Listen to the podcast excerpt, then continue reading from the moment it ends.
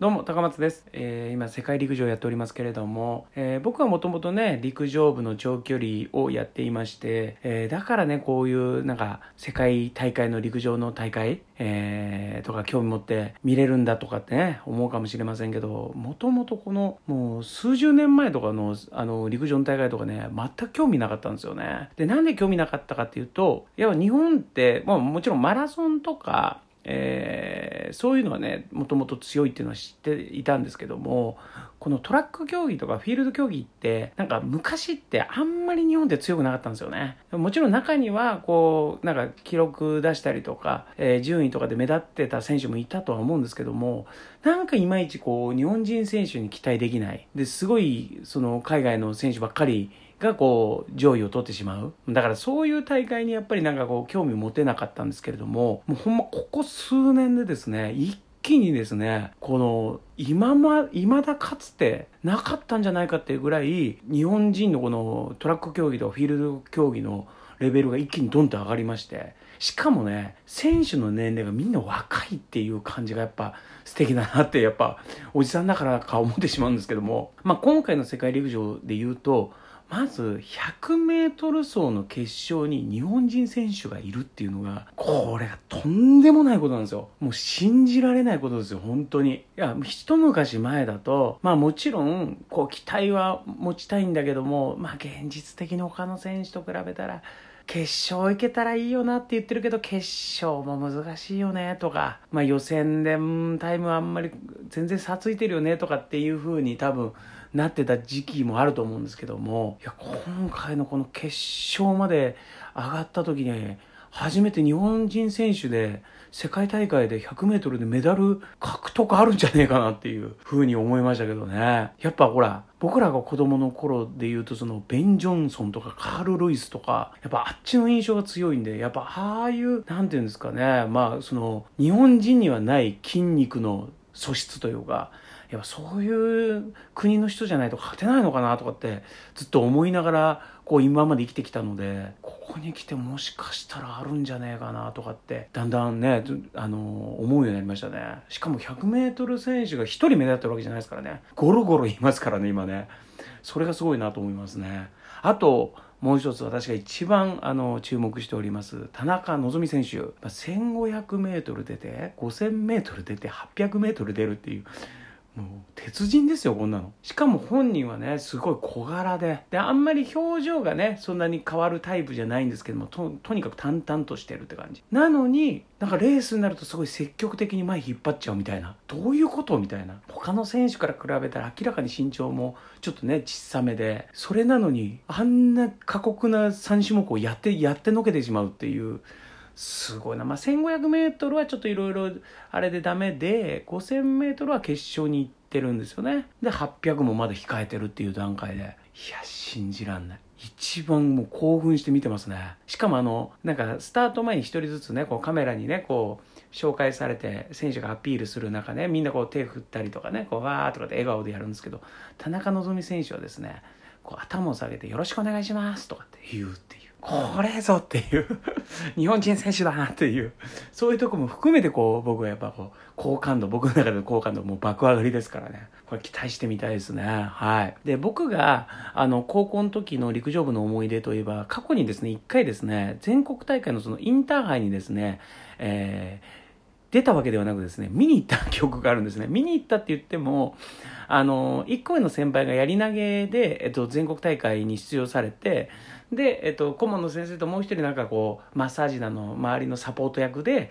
誰か後輩一人ってなった時に、まあ僕が、あの、選んでいただいて、あの、一緒に連れてってもらったんですけども、まあ、陸上競技の中で大きい大会が2個ありましてそれが、えー、とインターハイって言われてるのと、えー国体って言われてるのこの2つなんですね。でそのインターハイってまあもちろん自分がやってるその時長距離やってたので長距離の種目とかも見てたんですけどもそれ以上にインパクト的に覚えているのはえっと 400m ハードルのレースが一番こう未だに印象に残っていてでどういったことかというとネットとかなかったんでこうなんか人の噂話とかじゃないとこうなんていうかそのすごい選手がこの人はすごい選手だよっていうのがこう情報として入ってこなかったんですね。あとまあ陸上雑誌とかちょっと見るぐらいなんですけども、その中で 400m ハードルで決勝のレースを僕見たんですけども、その時に一律船橋の吉沢選手だったと思うんですけど、その選手がとにかく全国大会でめちゃくちゃ注目されてたんですよ。で、あんまり俺もその400メートルハードルの方の競技あんま詳しくなかったから、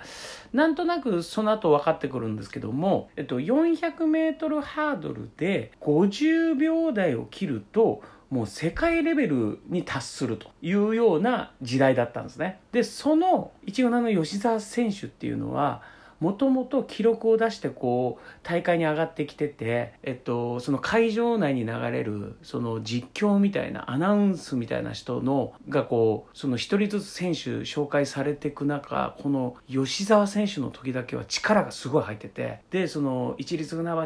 吉沢選手ってなった時に今世界に最も近い男ですみたいな紹介されるんですよ。めちゃくちゃかっこよくないですか？インターハイの400メートルハードル決勝のお客さんもパンパンに入ってますよ。その時にドンって言われるんですよ。そしたらみんな会場もうわーって盛り上がって、みんなやっぱ吉田選手見るんですよね。スタートしたらもうもちろん実力通り、もう最初からもう速くて、他の選手を寄せ付けない感じで最後ゴール切るんですよね。もうダントツのトップ。うわ、すげえみたいな。これが世界クラスの走りなんだみたいな風に、長距離の人間でも思えたぐらい。で、ドーンって入って、で、タイム見たら、50秒16とかなそんなんだったんですよ。で、うわー50秒切れなかったとかって言うけど、みんな、はーとかでなってる、会場全体がはーってなってるけども、それでもすごい走りなんたのでうわーってすごいこう会場が盛り上がったんですよ。でそのことをなんかこう学校戻ってきてからあの一緒にやってるメンバーに喋ったりとかして「すごかったよ」とか言って「一風なの吉沢選手がね」とかどうのこうのって喋ってたわけですよ。その後に